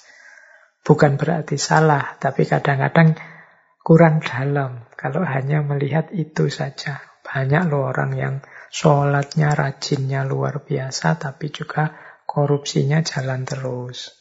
Banyak orang yang dulu mungkin tiap tahun umroh, tapi yang dia lakukan di tengah masyarakatnya isinya kezoliman-kezoliman, kecurangan-kecurangan misalnya. Ah, maka biar tidak mudah tertipu, yo kalau menilai seseorang jangan hanya dari sholat dan puasanya. Baik, itu pelajaran pertama tentang pengendalian diri. Pelajaran kedua kalau ini mungkin ada yang tidak setuju, ada yang setuju. Amitul batila bisukuti anhu wala tasar saru fayantabi husyamitun. Tapi kita coba pahami lebih dalam yang dimaksud oleh Khalifah Umar dalam kalimat yang kedua ini. Bunuhlah amitul batilah bunuhlah kesesatan itu bisukuti anhu dengan mendiamkannya. Wala jangan kamu sebar-sebarkan dengan gosip dan lain-lain. Fayanta bihusyamitun. Sehingga membuat para pemfitnah terbangun. Sehingga terus dia terbangun berarti dia kemudian menyebarkan fitnah-fitnah yang sampai padanya. Jadi ini menurut saya nasihat yang kedua ini penting untuk kita pedomani dalam kasus kadang-kadang ada kesalahan-kesalahan, kekeliruan-kekeliruan yang dilakukan oleh orang-orang di sekeliling kita yang itu lebih baik kita diamkan Atau seandainya harus diingatkan, kita ingatkan secara diam-diam. Tidak usah dipublish, tidak usah diumumkan di halayak. Jadi kan dulu waktu kita sesi-sesi para sufi, sesi para fakih, itu kan banyak nasihat untuk kalau mengingatkan orang, jangan di publik, jangan di depan orang banyak. Karena alih-alih mengingatkan itu nanti jadi mencela. Yang baik adalah coba ingatkan langsung. Sampaikan langsung pada yang bersangkutan tanpa harus kita pamer-pamerkan kesalahannya pada orang lain. Wala tasar saru karena menyebar-nyebarkan itu namanya tasar saru. Tasar saru itu gosip atau kalau bahasa agamanya dekat dengan hibah. Hibah itu kan menyebar-nyebarkan kejelekan, kesalahan orang lain meskipun itu sebenarnya kebenaran. Faktanya memang begitu. Tapi mbok yo jangan disebar-sebarkan. Kalau harus mengingatkan, diingatkan saja secara privat, diam-diam. Atau kalau memang sama sekali tidak mungkin bisukuti anhu kata Khalifah Umar ini diamkan. Fayan itu Mengapa kok tidak harus disebar-sebarkan biar tidak mancing orang untuk memfitnah? Karena orang itu biasanya kalau yang sudah terbiasa fitnah, kita menyampaikan kesalahan 5 cm, dia akan nambah-nambahi jadi 10 cm. Para pemfitnah itu kesalahan 10 akan dia sebar ke mana-mana jadi kesalahan 20. Yang 10 ini yang fitnahnya, meskipun hakikatnya yang 10 awal ini faktanya. Tapi akhirnya kan jadi 20. Akhirnya ya lahirnya fitnah-fitnah. Biasanya orang yang sudah sangat tidak suka pada seseorang atau sekelompok orang itu terus mencampur antara yang fakta dengan yang fitnah. Jadi seolah-olah semuanya fakta, padahal sebagiannya fitnah. Maka di antara jalan agar kita tidak terjebak dalam ribah dan fitnah adalah amitul batil bisukuti anhu. Membunuh kesesatan dengan tidak menyebar-nyebarkannya dengan mendiamkannya. Kalau mau mengingatkan, ya diingatkan secara diam-diam. Nah ini penting. Biasanya kita tuh yang sudah terbiasa nge-share apa-apa, tidak peduli hoax apa tidak, itu kan gatel. Kalau ada berita kok unik atau berita yang menurut kita bombastis, ini mesti banyak yang nanggapi, banyak yang like, banyak yang komen. Itu biasanya lebih menarik kita untuk kita tasar-sar tadi kita sebarkan. Oke, ini ada lanjutannya. Ada kalimat lain dari Umar juga. Manadam tu ala suku timarrotan. Lakinani nadam tu alal kalami miroron. Aku tidak pernah menyesal atas kediamanku, meskipun sekali. Jadi tidak pernah sekalipun aku menyesal karena kediamanku, namun aku berkali-kali menyesal karena kata-kataku. Ini kadang-kadang kan kita kalau ada kasus, ada masalah itu milih diam saja. Ada kalanya kita reaktif, responsif, milih ikut ngomong, ikut komentar, ikut menilai, menjudgment, bahkan sekali-sekali ikut maki-maki, mungkin tidak sadar ikut juga fitnah. Kata Khalifah Umar, kalau pas aku diam, itu ndak pernah sekalipun aku menyesal. Menyesal itu kok ya aku tadi diam ya, kok ndak ikut-ikut komentar ya, kok ndak ikut-ikut mencela ya, kok ndak ikut-ikut maki-maki ya. Itu ndak, aku ndak pernah menyesal kalau yang tentang kediamanku. Tapi aku berkali-kali menyesal ketika aku ikut ngomong atas kata-kataku. Jadi ya mungkin ada yang pas, ada yang aku puas, tapi sering sekali aku menyesal. Ngapain aku tadi tak komen, ngapain aku tadi ikut ngomong, ngapain aku ngomong begitu dan lain sebagainya. Jadi ini pentingnya pengendalian diri. Jadi mana tu ala suku timarotan Lakinnani nadamtu alal kalami miroron. Baik, terus. Nah, ini yang selanjutnya. Ini keutamaannya orang mengendalikan diri. Laisa khairukum man amila lil akhirah wa dunya. Au amila lid dunya wa akhirah. Walakin khairukum man akhudha min hadhihi wa min hadhihi. Wa innamal haraju firrohbati fima tajawaza qadrul hajah wa zada ala haddil kifayah. Bukanlah yang terbaik di antara kalian orang yang beramal untuk akhirat dan meninggalkan dunia, atau beramal untuk dunia dan meninggalkan akhirat. Tetapi orang terbaik di antara kalian ya orang yang mengambil dari dunia juga mengambil dari akhirat. Sesungguhnya yang tercela, yang jelek itu adalah ketika kita menginginkan sesuatu melebihi ukuran kebutuhan atau melebihi batas cukup. Ini pelajaran dari Khalifah Umar, orang terbaik itu bukan kok orang yang saya hidup demi akhirat saja, dunia aku tinggalkan, atau sebaliknya. Ini lebih jelek, orang yang dunia saja akhiratnya ditinggalkan. Tetapi yang terbaik itu yo dunia yo akhirat, tetapi secukupnya saja, sesuai kekuatan sesuai kemampuan kita. Jadi ibadah ya sesuai kemampuan, kekuatan, jangan sampai menyiksa diri. Bekerja ya untuk dunia ya, tapi jangan berlebihan. Nanti mengutamakan dunia terus, melupakan akhiratnya. Atau sebaliknya, mengutamakan akhirat saja, tidak mau bekerja dua-duanya bukan yang terbaik. Yang terbaik itu dunia ya, akhirat ya, tetapi dipenuhi secukupnya. Jangan berlebihan.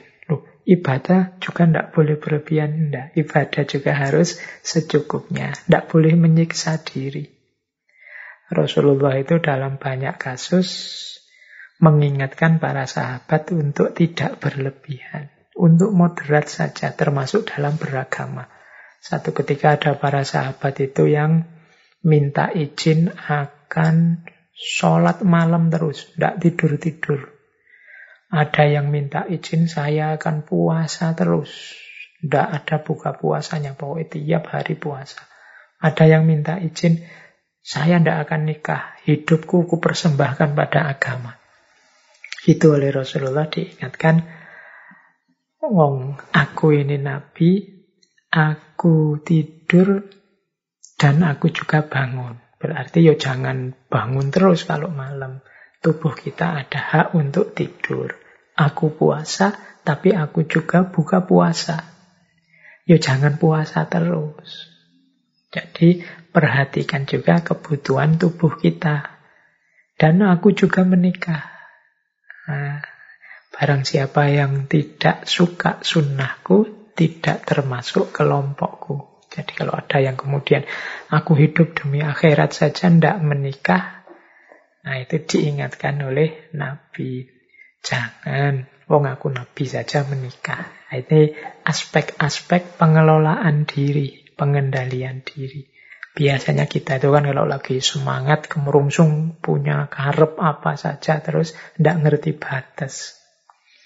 Kita harus ngerti kodrol hajah dan hadul kifayah. Ukuran kebutuhan kita dan batas kecukupannya. Jangan berlebihan. Baik, kita lanjutkan ya. Itu tadi nasihat dari Khalifah Umar. Selanjutnya ada nasihat yang lain. Ini ada beberapa catatan saya. Nasihat yang berhubungan dengan akhlak. Di antara kalimat beliau ada yang seperti ini. mahkota seseorang adalah akalnya. Derajat seseorang adalah agamanya. Dan kehormatan seseorang adalah budi pekertinya. Jadi mahkota seseorang adalah akalnya, mahkota itu kan di kepala, menjadi kebanggaan, sumber simbol dari kesuksesan, keberhasilan. Dan itu kuncinya adalah akal. Jadi kalau kita serius mendaya gunakan akal, memanfaatkan anugerah Allah dalam bentuk akal budi, insya Allah hidup kita akan sukses, jaya, berhasil. Makanya akal kita jadi mahkota. Mahkota seseorang adalah akalnya. Nah, yang selanjutnya derajat seseorang adalah agamanya. Dengan beragama, level atau derajat kita akan ada pada tempatnya. Beragama itu kan memposisikan diri kita sesuai dengan tuntunannya Allah. Baik sebagai hambanya maupun sebagai khalifahnya dengan kita menjalani, menetapi prinsip-prinsip dan ajaran agama, kita masih bermartabat sebagai manusia. Jadi berarti hidup kita hidup yang punya orientasi, hidup yang tidak asal-asalan, hidup yang punya pedoman dan rujukan. Ini menjaga kita ada di level martabat kita sebagai makhluk Allah yang paling disayang, paling diistimewakan. Jadi ini makanya istilahnya derajat kita, tingkat dan posisi kita. Kalau kita meninggalkan agama, ya kita akan jatuh pada derajat yang rendah. Kalau Al-Quran menyebutnya asfala safilin. Level kita anjlok. Baik, ini nasihat dari Khalifah Umar. Dan kehormatan kita adalah budi pekerti, akhlak. Orang yang tidak berakhlak, ya berarti dia kehilangan kehormatan dirinya. Orang yang tidak berakhlak itu orang yang tidak menjaga martabat kemanusiaannya. Jadi ini sudah sering di banyak sesi kita menjelaskan pentingnya akhlak, pentingnya budi pekerti. Semoga teman-teman tidak lupa dan secara serius masih berkomitmen untuk senantiasa menghidupkan akhlak dalam keseharian kita.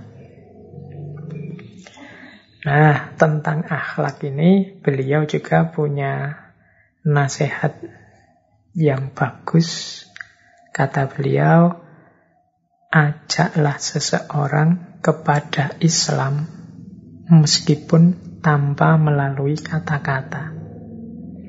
Kemudian sahabat-sahabat beliau bertanya, bagaimana caranya?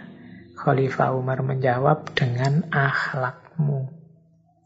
Jadi, mari kita membuat orang tertarik, membuat orang terkesan, membuat orang sadar tentang benarnya dan baiknya ajaran Islam melalui perilaku dan tindakan kita, melalui akhlak kita.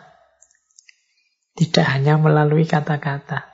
Karena justru yang pertama-tama dan banyak dilihat orang seperti apa sih Islam itu? Ya, pertama-tama perilaku kita. Ya, kalau kita kan sering menyebut Islam itu baik loh Pak, secara ideal. Dalam Al-Quran, dalam hadis, prinsip-prinsip Islam itu luar biasa. Iya, kita yang sudah beriman ada dalam Islam itu sangat tahu bagaimana istimewa, bagaimana kebenaran, kebaikan Islam.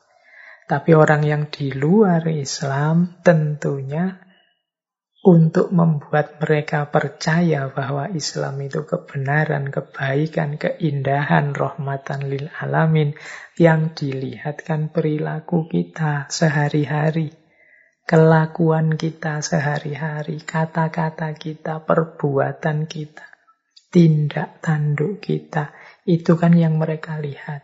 Sehingga mereka menyimpulkan, oh Islam itu begini, Islam itu begitu. Lah mereka belum beriman, belum percaya, tidak mungkin mereka terus kok membuka Quran, apalagi membaca kitab hadis. Ya nanti kalau sudah beriman, mereka membuka Quran, baca hadis. Tapi ketika mereka belum beriman itu kan yang pertama-tama dilihat ya kelakuan kita. Perbuatan kita. Jadi mari kita mengajak seseorang ke dalam Islam dengan akhlak dengan tingkah laku, dengan perbuatan. Tidak hanya lewat kata-kata, ya meskipun kadang-kadang penjelasan kata-kata itu perlu, tapi pasti lebih menyentuh, lebih membuka mata orang kalau itu kita hidupkan dalam perilaku kita sehari-hari. Banyak kisah-kisah sahabat, banyak kisah-kisah zaman dulu para salafus soleh, yang perilaku mereka membuat orang tertarik untuk datang dan masuk Islam. Jadi ini pelajaran dari Khalifah Umar juga untuk kita semua bahwa kita ini yang muslim meskipun statusnya bukan dai, bukan mubalik, tapi kelakuan kita, perilaku kita, keberagamaan kita, hakikatnya akan mempromosikan, akan menunjukkan pada orang lain seperti apa itu Islam. Baik, ini mungkin jadi kesadaran kita semua ya. Jangan sampai kita yang jadi hijabnya Islam.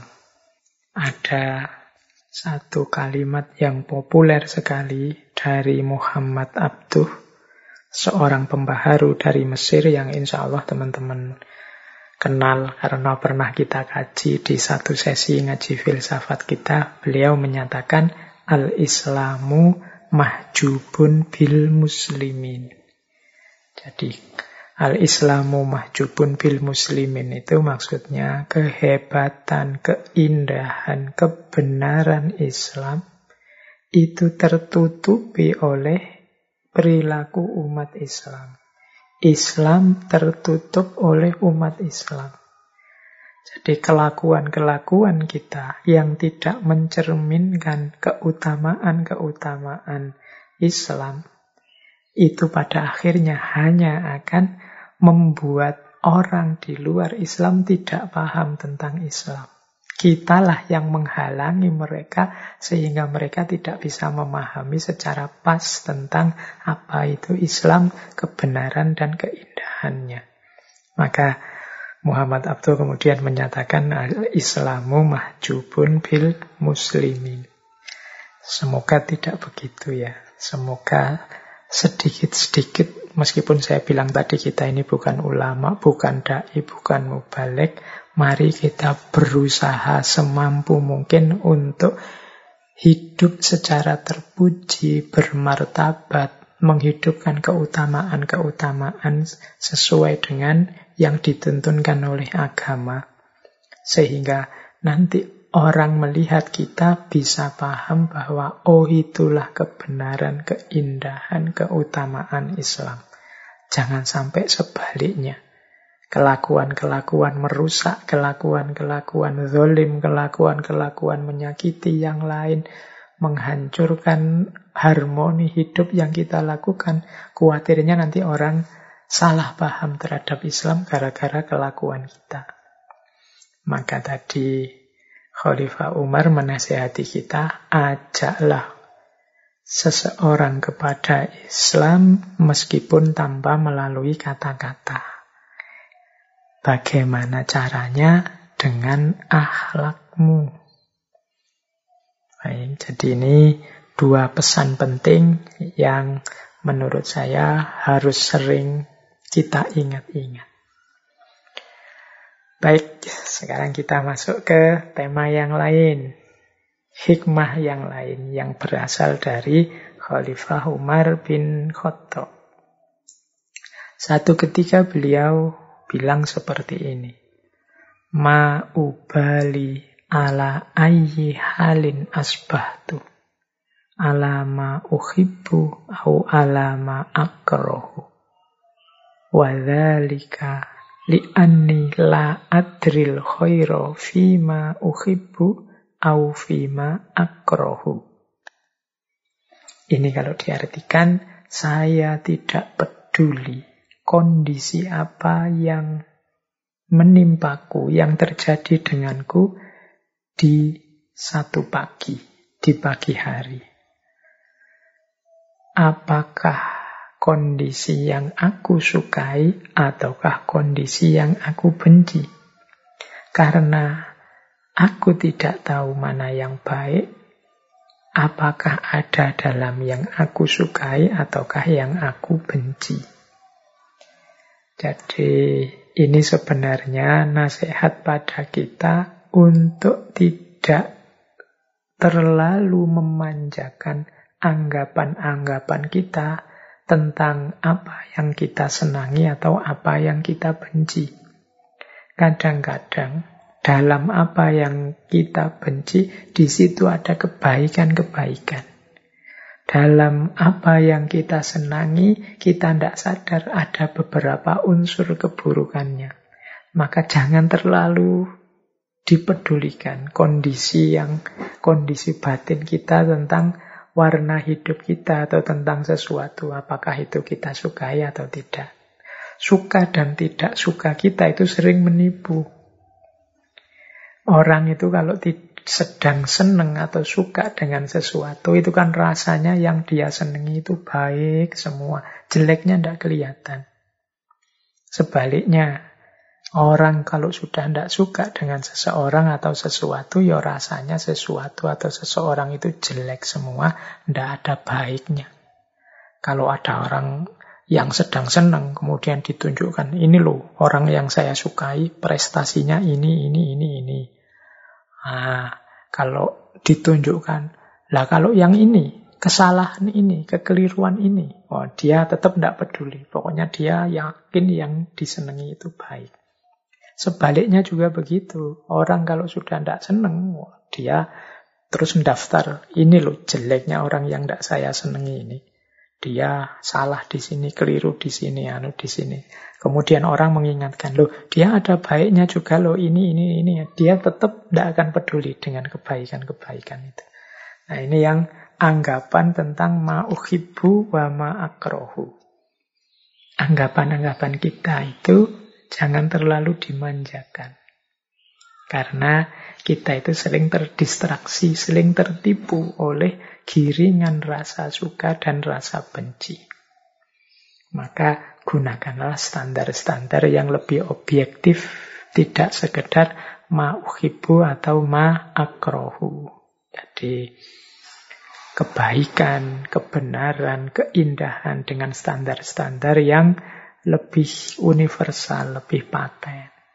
Jadi tidak sekedar mana yang aku suka dan mana yang aku benci.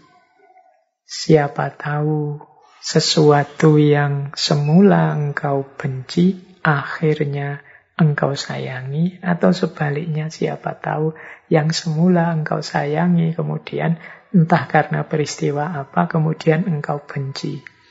Jangan lupa hati kita, kolbu kita itu suka terbolak-balik.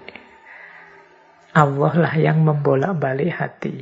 Jadi jangan sampai kebencian kita yang berlebihan, kemudian justru hati kita kemudian dibalik oleh Allah. Setelah itu lahir cinta, lahir suka, atau sebaliknya. Jadi makanya jangan mudah terdistraksi oleh rasa ini. Baik, jadi itu kearifan yang pertama, pelajaran dari Khalifah Umar untuk kita tidak tertipu oleh kesukaan atau kebencian kita terhadap sesuatu.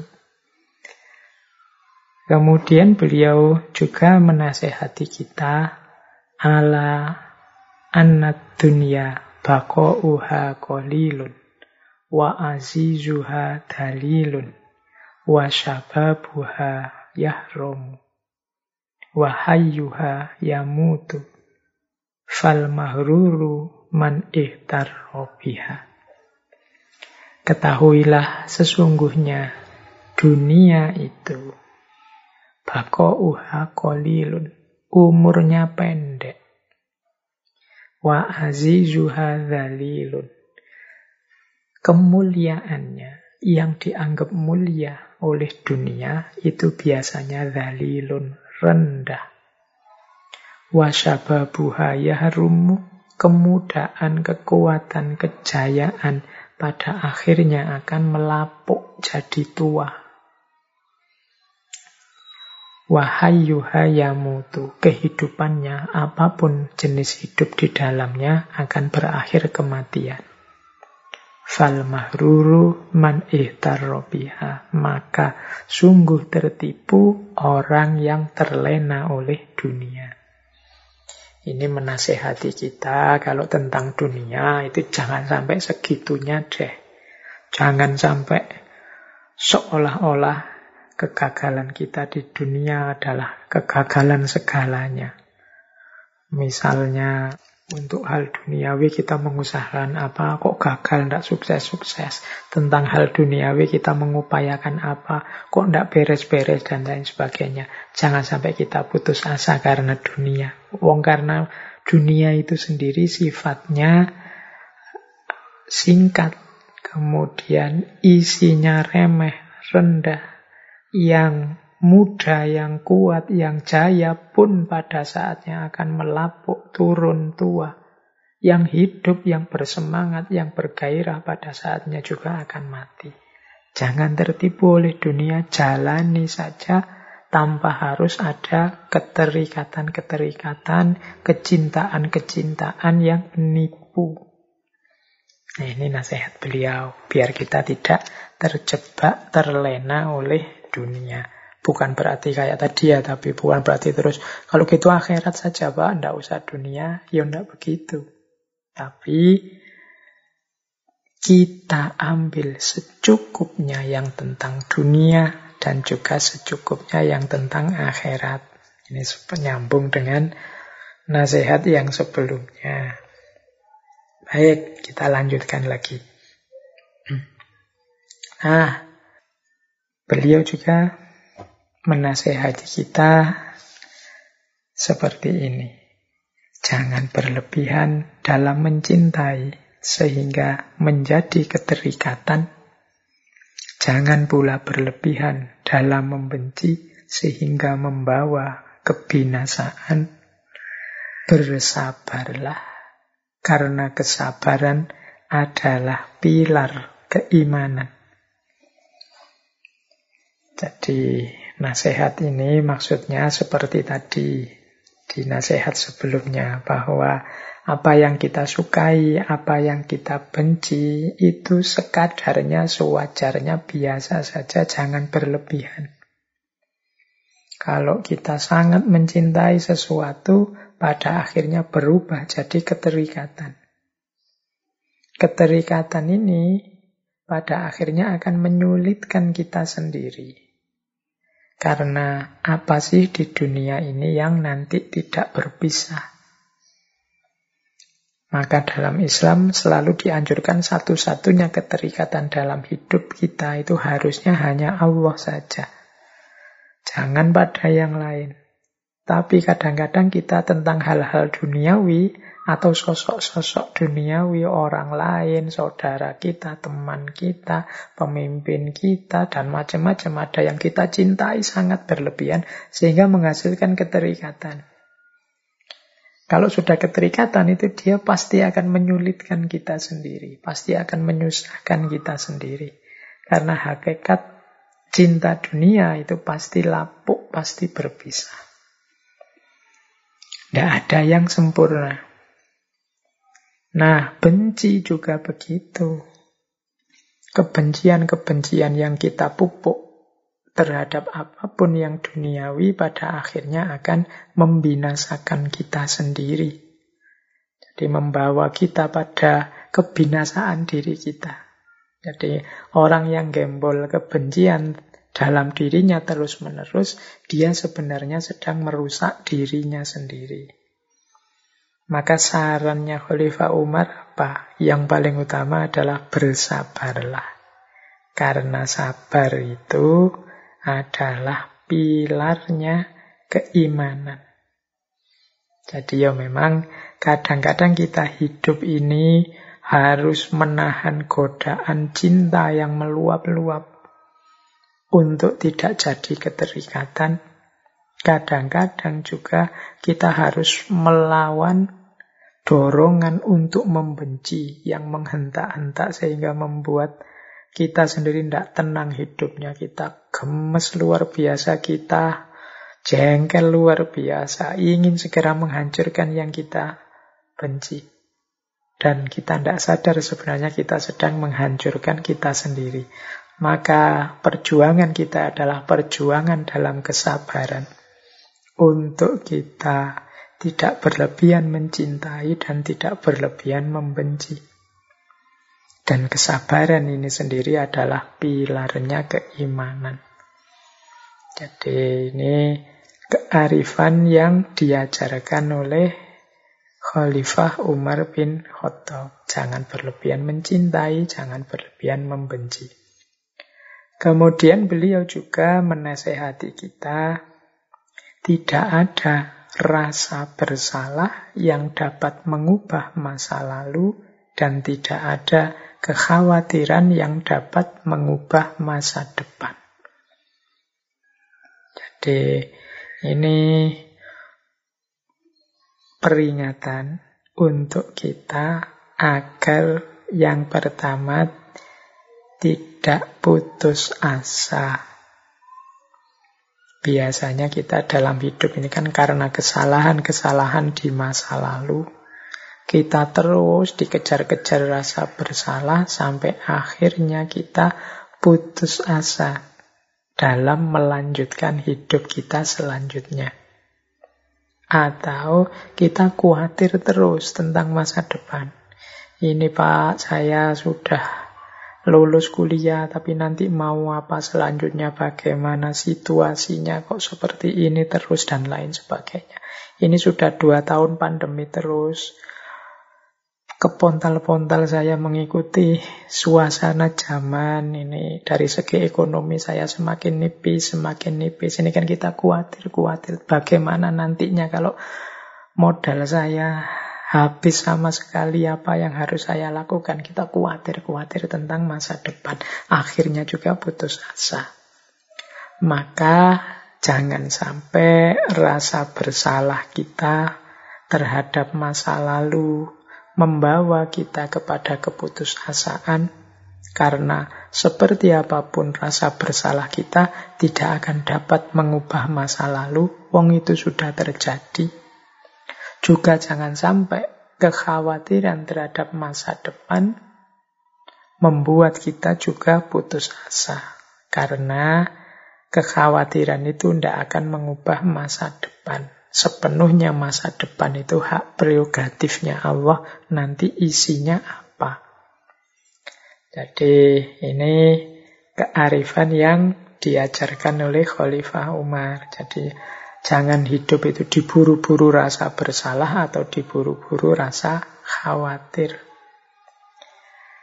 Baik, teman-teman, ini sudah agak panjang saya menyampaikan berbagai hal tentang tokoh besar penakluk kita malam hari ini, Khalifah Umar bin Khattab.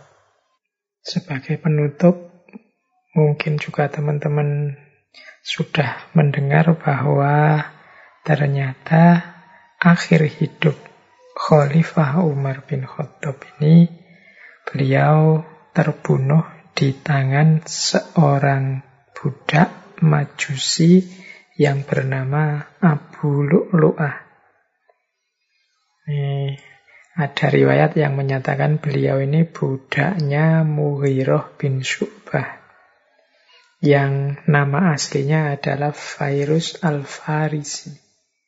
Jadi Khalifah Umar ini tewas terbunuh pada tanggal 26 Hijriah di Masjid Nabawi saat beliau mengimami sholat subuh.